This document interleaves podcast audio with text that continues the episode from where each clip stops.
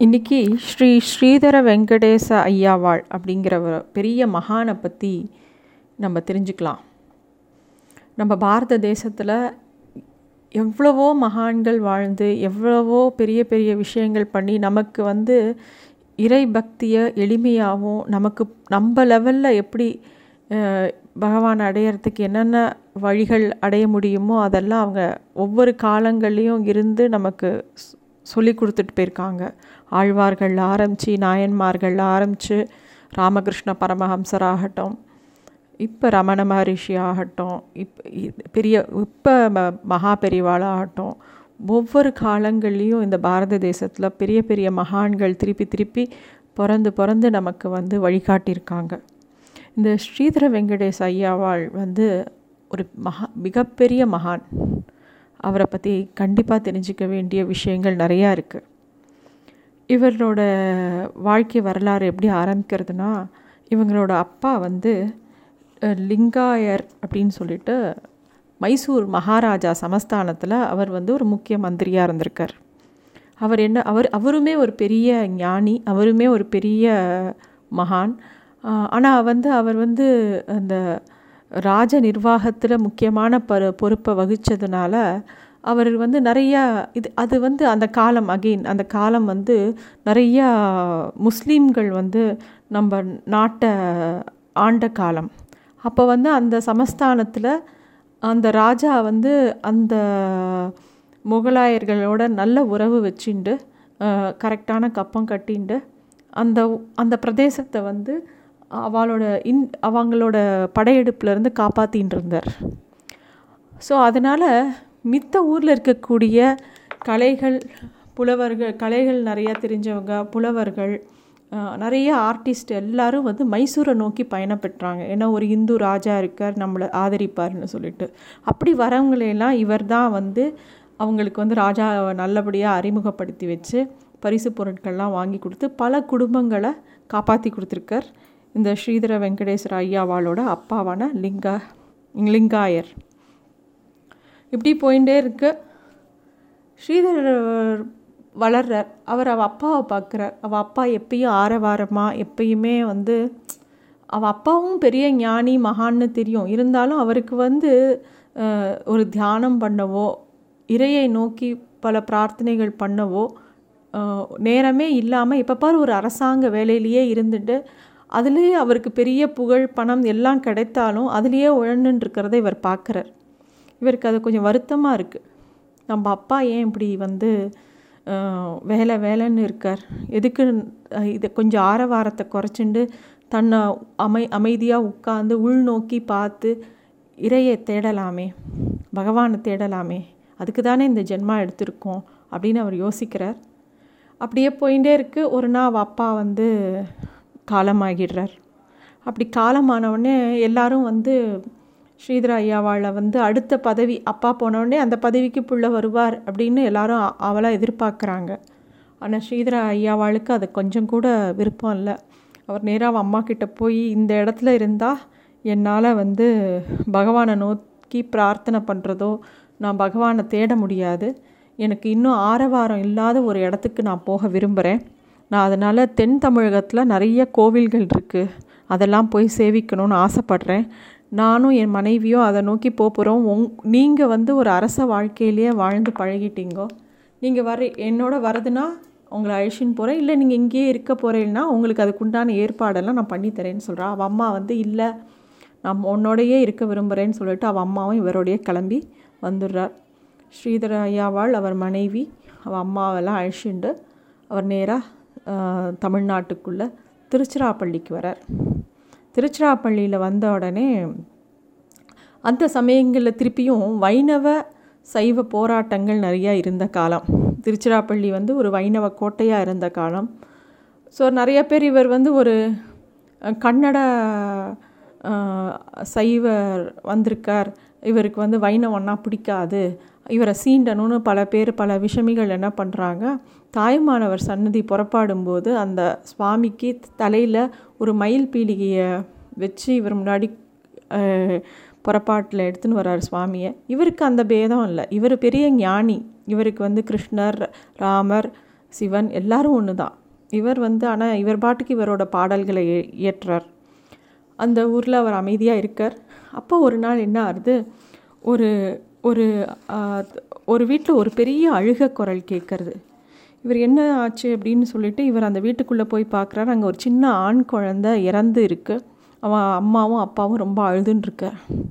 இவருக்கு வந்து இவரோட சூக்ஷம இதில் பார்க்குறார். அங்கே யாரும் இறந்த மாதிரி எந்த ஒரு விஷயமும் நடக்கலைங்கிறது இவர் தெரிஞ்சுக்கிறார். அந்த குழந்தை ஏதோ ஒரு ஆழ்ந்த தூக்கத்தில் இருக்கான்னு தெரிஞ்சுக்கிறார். இவர் வந்து அந்த குழந்தைய வந்து கொஞ்சம் மந்திர ஜபம் பண்ணி அந்த குழந்தைய எழுப்பி விடுறார். அது தெரிஞ்ச உடனே எல்லாருக்கும் இவரோட பெருமை தெரிஞ்சிடுறது. எல்லாரும் உடனே இவர்கிட்ட வந்து எனக்கு என்னோடய எதிர்காலத்தை பற்றி சொல்லுங்கோ எனக்கு இந்த ஆசீர்வாதம் பண்ணுங்கன்னு ஒவ்வொருத்தராக வந்து அவரை போய் இது பண்ணுறாங்க அந்த ஊர் ராஜாவும் அவரை நோக்கி போகிறார் இவருக்கு வந்து வெங்கடேஷ் ஐயாவாள் ஒரு விஷயத்தில் ரொம்ப தெளிவாக இருந்திருக்கார்.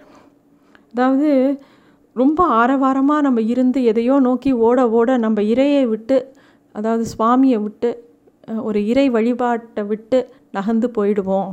அதனால நமக்கு ஆரவாரமே இல்லாமல் நமக்குள்ள அந்த பகவானை தேடுறதோட பணியை வந்து அதுதான் முதன்மையான பணி. அதுக்கப்புறம்தான் இந்த உலகத்தில் நம்ம ஏதோ வாழணும் அதெல்லாம் ரைட்டு. பட் ஆனால் அதை தாண்டி உள்ளுக்குள்ளே நம்மளோட பர்பஸ் ஆஃப் லைஃப் என்ன அப்படிங்கிறதுல அவர் ரொம்ப தெளிவாக இருந்திருக்கார். அதுவும் இந்த மாதிரி புகழ்லாம் வந்ததுன்னா ஆட்டோமேட்டிக்காக அகங்காரம் வந்துடும் ஒரு அகங்காரம் வந்துடுத்துன்னா அவ்வளோதான் அதுதான் மிகப்பெரிய தடை. இறைவனை நோக்கி போகிறதில்ல ஸோ அதில் ரொம்ப கவனமாக இருந்து அவர் அந்த ஊரில் திருச்சிராப்பள்ளியில் அவருக்கு திருப்பியும் நிறைய ஆரவாரம் வரது பிடிக்கலை. மெதுவாக கிளம்பி அவர் தஞ்சாவூர் போயிடுறார். தஞ்சாவூரில் வந்து தஞ்சாவூரும் ஒரு சமஸ்தானம். அங்கேயும் ரொம்ப அந்த ஆரவாரம்லாம் பிடிக்காமல் ஒரு சின்ன கிராமத்தில் போய் இருக்கலாங்கிற முடிவுக்கு வரார் காவேரி கரை ஓரத்தில் பல கிராமம் ரொம்ப செழிப்பாகவும் அழகாகவும் இருக்கும். அதில் திருவிசை நல்லூரை அவர் தேர்ந்தெடுத்து அங்கே போய் குடியேறுறார் ரொம்ப நிம்மதியாக இருக்கார் சந்தோஷமாக இருக்கார். அந்த ஊருக்கு ராஜா மாதத்துக்கு ஒரு தடவை அந்த மாதிரி வரும்போது எல்லா அந்த ஊர் பிராமணாலும் அவரை போய் பார்த்து வேத கோஷம் எல்லாம் நடக்கும். இவரும் வந்து ஊரோட ஒத்து வாழணும்னு அவளோட போகிறார் ஆனால் அந்த ராஜாவுக்கு இவரை பார்த்த உடனே ஒரு சந்தோஷம் ஏற்படுறது. இவர் ஒரு கொஞ்சம் வித்தியாசமானவர் அப்படின்னு அந்த ராஜாவுக்கு தெரியறது. அந்த மராட்டிய ராஜாவுக்கு சரபோஜி மகாராஜாவுக்கு தெரியறது. அவர் வந்து இவரை நோக்கி வந்து பல கேள்விகளை கேட்டு சந்தேகங்களை தீர்த்துக்கிறார். இவரும் ராஜா கேட்குற கேள்விகளுக்கெல்லாம் சந்தேக நிவர்த்தி பண்ணுறார் இவர் இப்படி பண்ணவும் இந்த ராஜா மகாராஜா வந்து அடிக்கடி ஓ மாதத்துக்கு ஒரு தடவை வந்திருந்தவர் ஸ்ரீதர ஐயாவாளை பார்க்குறதுக்கோசரம் டெய்லி வர ஆரம்பிச்சுடுறார்.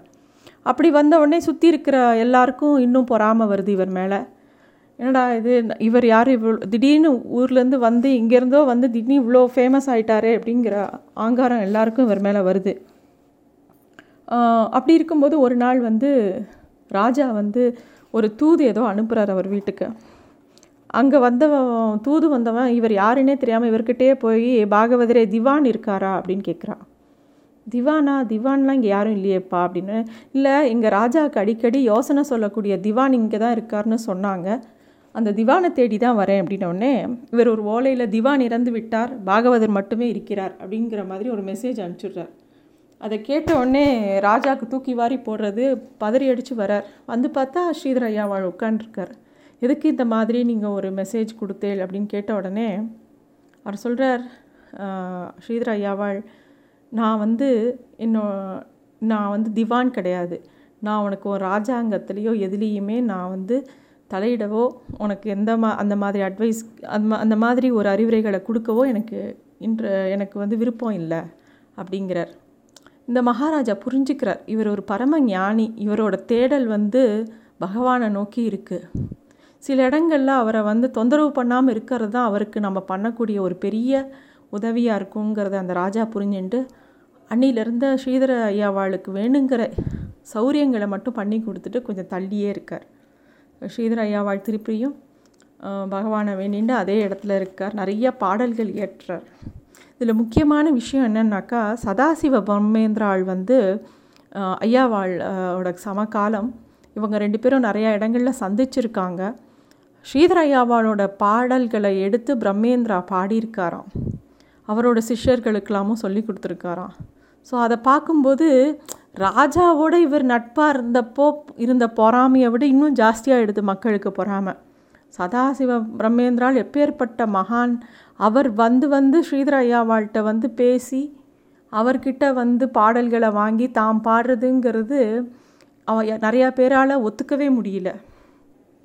அவர் மேலே இருந்த பொறாமையில் பல பேர் வந்து அவரை இழிவாக பேசவும் மகான்களை ரொம்ப இழிவாக பேசினாலோ அவரை தப்பாக புரிஞ்சுட்டாலோ அந்த ஊரில் மழை பெய்யாதான் அது மாதிரி அந்த ஊரில் மழை பெய்யலை. அந்த அந்த மாதத்தில் மழை தப்பித்து கார்த்திகை மாதம் முழுசாக மழையே பெய்யலை. மக்களுக்கு ரொம்ப பயம் வந்துடுத்து.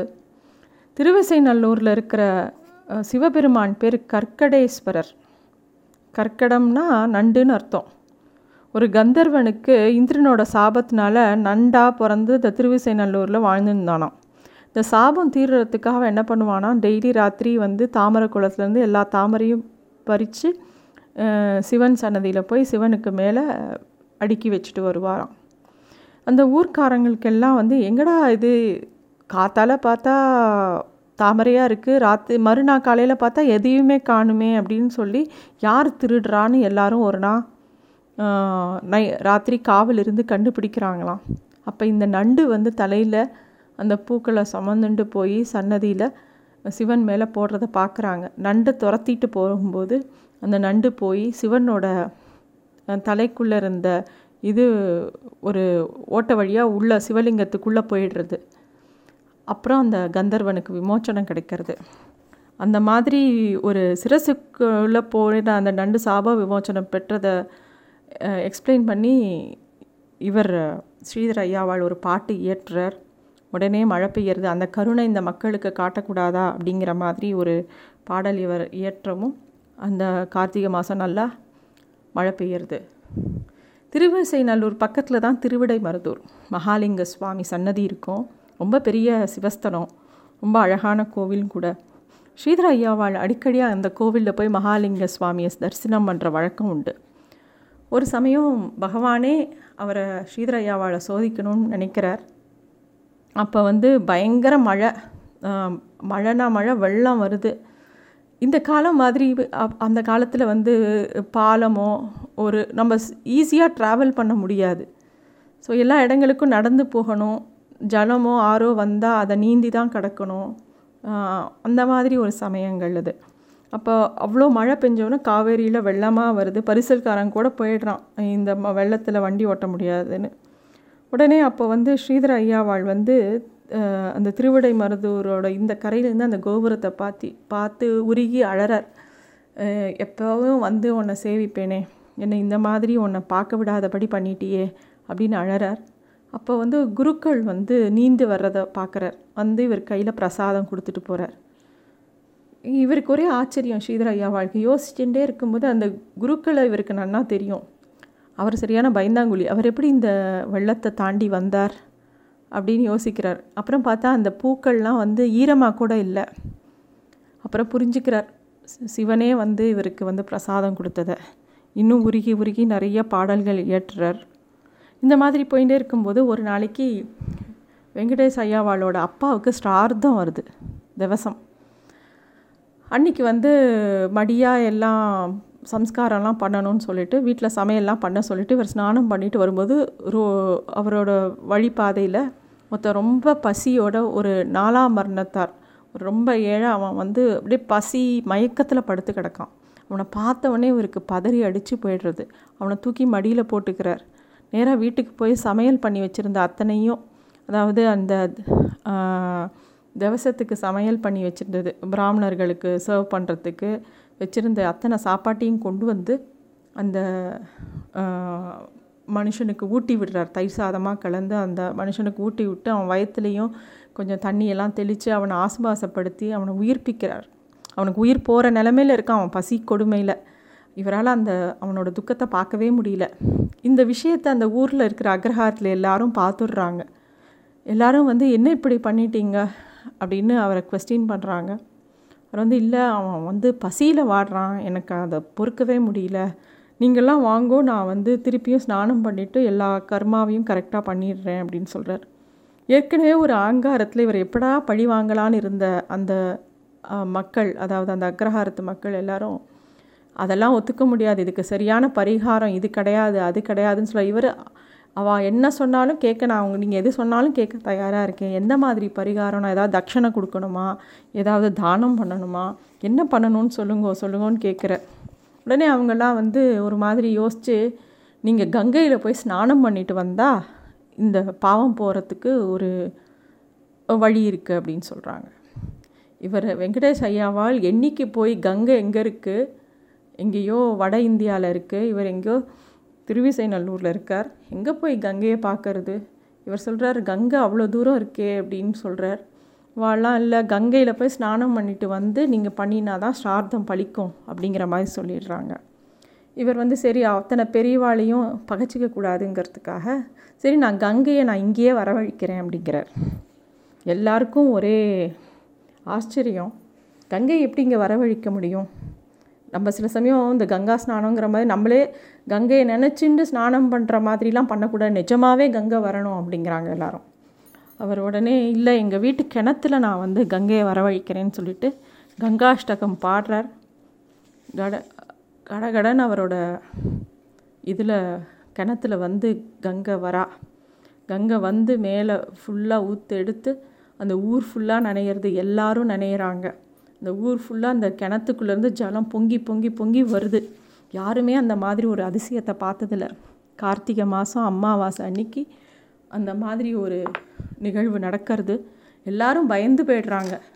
அப்புறம் இவர்கிட்ட மன்னிப்பு கேட்குறாங்க இவர் நிஜமாவே மகான்னு ஒத்துக்கிறாங்க. எல்லோரும் இவர்கிட்ட மன்னிப்பு கேட்குறாங்க இவரோட பாடல்கள் எல்லாரும் பாடுறாங்க.